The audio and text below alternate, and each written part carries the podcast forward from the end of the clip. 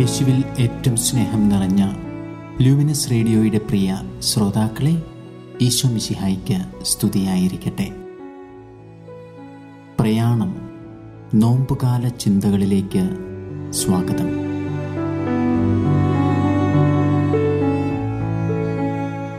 ഗാഠനിദ്ര അത് നിഗൂഢതകളിലേക്ക് വഴി തുറക്കുന്ന ഒന്നാണ്. വലിയ ഒരു രഹസ്യമാകുന്ന പ്രകാശത്തിലേക്ക് വഴി തുറക്കുന്ന കുറ്റ കൂരിരുട്ടാണ് നിദ്ര അഥവാ ആഴത്തിലുള്ള ഉറക്കം. പഴയ നിയമത്തിലെ നിരവധി ഉറക്കങ്ങൾ ക്രിസ്തുവിന്റെ കാൽവരി യാഗത്തിലേക്ക് വിരൽ ചൂണ്ടുന്നു എന്ന് പഠനങ്ങളുണ്ട്. ദൈവവചനത്തിന്റെ യഥാർത്ഥ രചയിതാവായ പരിശുദ്ധാത്മാവ് ഉറക്കം എന്ന വാക്ക് മരണത്തെ സൂചിപ്പിച്ചുകൊണ്ടാണ് തിരുലിഖിതത്തിൽ ഉപയോഗിക്കുക. കാരണം ആത്മാവിനറിയാം ദൈവത്തിന്റെ സ്വീകാര്യ സമയത്ത് മരണമെന്ന അവസ്ഥയിൽ നിന്ന് മനുഷ്യാത്മാവിന് ഒരു ജീവനും ഉണർവും ഉണ്ടാകുമെന്ന്. യേശു തന്നെ ആ ഉറപ്പ് നൽകുന്നുണ്ട്. മത്തായി ഒൻപത് ഇരുപത്തിനാല്. ബാലിക മരിച്ചിട്ടില്ല അവൾ ഉറങ്ങുകയാണ്. ഉയർപ്പിനെ ജനമധ്യത്തിൽ സാക്ഷ്യമാക്കാൻ യേശു പറഞ്ഞു. മർക്കോസ് അഞ്ച് നാൽപ്പത്തി ഒന്ന് തലീത്ത കുമി ബാലികെ എഴുന്നേൽക്കുക. വീണ്ടും യേശു പറഞ്ഞു യോഹന്നാൻ പതിനൊന്ന് പതിനൊന്ന്. നമ്മുടെ സ്നേഹിതനായ ലാസർ ഉറങ്ങുകയാണ്. അവനെ ഉണർത്താൻ ഞാൻ പോകുന്നു. വിശുദ്ധ ജോൺ ക്രിസോസ്റ്റം പറയുന്നു യേശു മരണത്തെ നിദ്ര അഥവാ ഉറക്കം എന്ന് വിളിക്കുന്നു എന്ന്. യേശുവിനെ പോലെ സഭയും അതേ ഭാഷ ഉപയോഗിക്കുന്നുണ്ട്.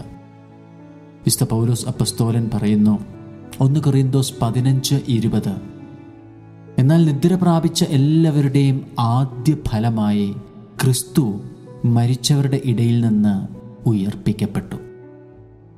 നമ്മൾ ബൈബിൾ തുടക്കം മുതൽ വായിക്കുമ്പോൾ നിരവധി ഉറക്കങ്ങൾ കാണുന്നുണ്ട്. അതൊക്കെ മരണത്തെക്കുറിച്ച് സംസാരിക്കാനുള്ള ദൈവത്തിന്റെ വഴി കൂടിയാണ് എന്ന് വേണം നാം മനസ്സിലാക്കാൻ.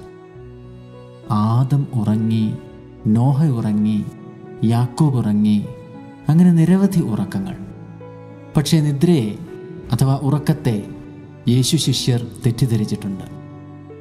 യോഹനൻ പതിനൊന്ന് പതിമൂന്ന്. യേശു അവന്റെ മരണത്തെക്കുറിച്ചാണ് സംസാരിച്ചത് എന്നാൽ നിദ്രയുടെ വിശ്രമത്തെക്കുറിച്ചാണ് അവൻ പറഞ്ഞതെന്ന് അവർ വിചാരിച്ചു.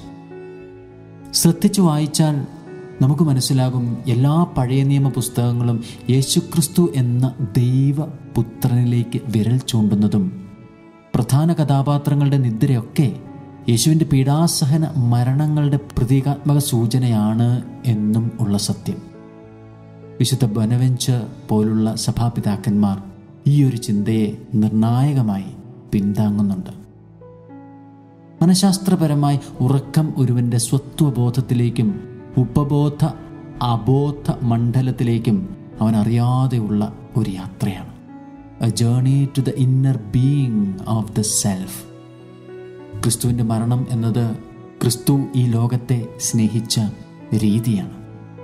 സ്വയം നഷ്ടപ്പെടുത്തി എളിമപ്പെട്ട് സഹോദരർക്കു വേണ്ടി സ്വജീവൻ അർപ്പിച്ച സ്നേഹമായ മരണം.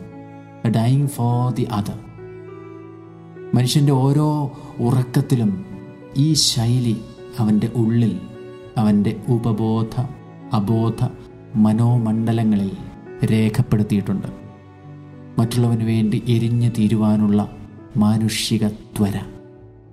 അത് വിദൂര ഭാവിയിൽ ഉയർപ്പിലേക്ക് നയിക്കുന്ന ഇന്നിന്റെ ആവശ്യകതയാണ്.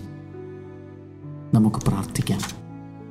എന്റെ ഈശോയെ ഹൃദയത്തിൽ ക്രിസ്തുവിന്റെ വിശുദ്ധ മരണം പേറുന്നവനാണ് ഞാനും എന്ന ബോധ്യത്തിൽ വളരുവാൻ എന്റെ ജീവിതം തന്നെ ഈ ലോകത്തിന് മരണമായി ഭവിച്ച് ഉയർപ്പിന്റെ മഹിമയിൽ എത്തിച്ചേരുവാൻ എന്നെ അനുഗ്രഹിക്കണമേ. ദൈവം നിങ്ങളെ അനുഗ്രഹിക്കട്ടെ.